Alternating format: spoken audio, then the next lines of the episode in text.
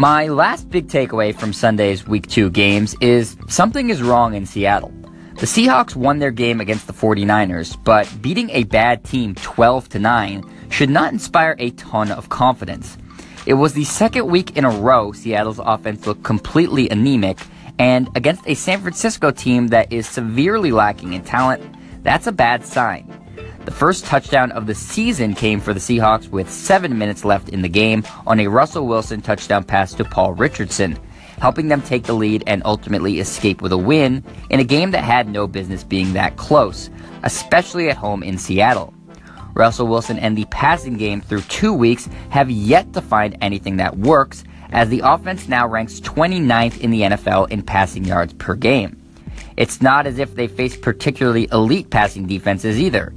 Last season, Green Bay, who they lost to in week one, had the second worst pass defense on all the NFL, and the 49ers were in the middle of the pack. So, the fact that Russell Wilson and the Seahawks passing attack couldn't get anything going through two weeks should be a scary sign for Seattle and their fans. There is a bright spot, however, on the Seattle offense, and that's rookie running back Chris Carson, who appears to have earned the starting job going forward this year. Carson, a seventh round pick out of Oklahoma State, impressed in training camp, but was part of a crowded backfield that included Eddie Lacy, Thomas Rawls, and CJ Prosise. Sunday, Carson seemingly separated himself from the pack, toting the rock 20 times for 93 yards. If Carson can continue to improve and be impressive, that should help out the Seahawks passing game, and they desperately need that.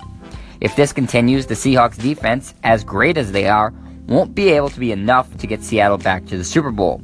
There's a lot of high powered offenses throughout the NFC, and the Seahawks need to be able to put up more than 9 and 12 points in order to compete this year. Those are the big takeaways from week two in the NFL. I'm Jet Stryer, and this is your home for the best quick hitting sports news only on Anchor.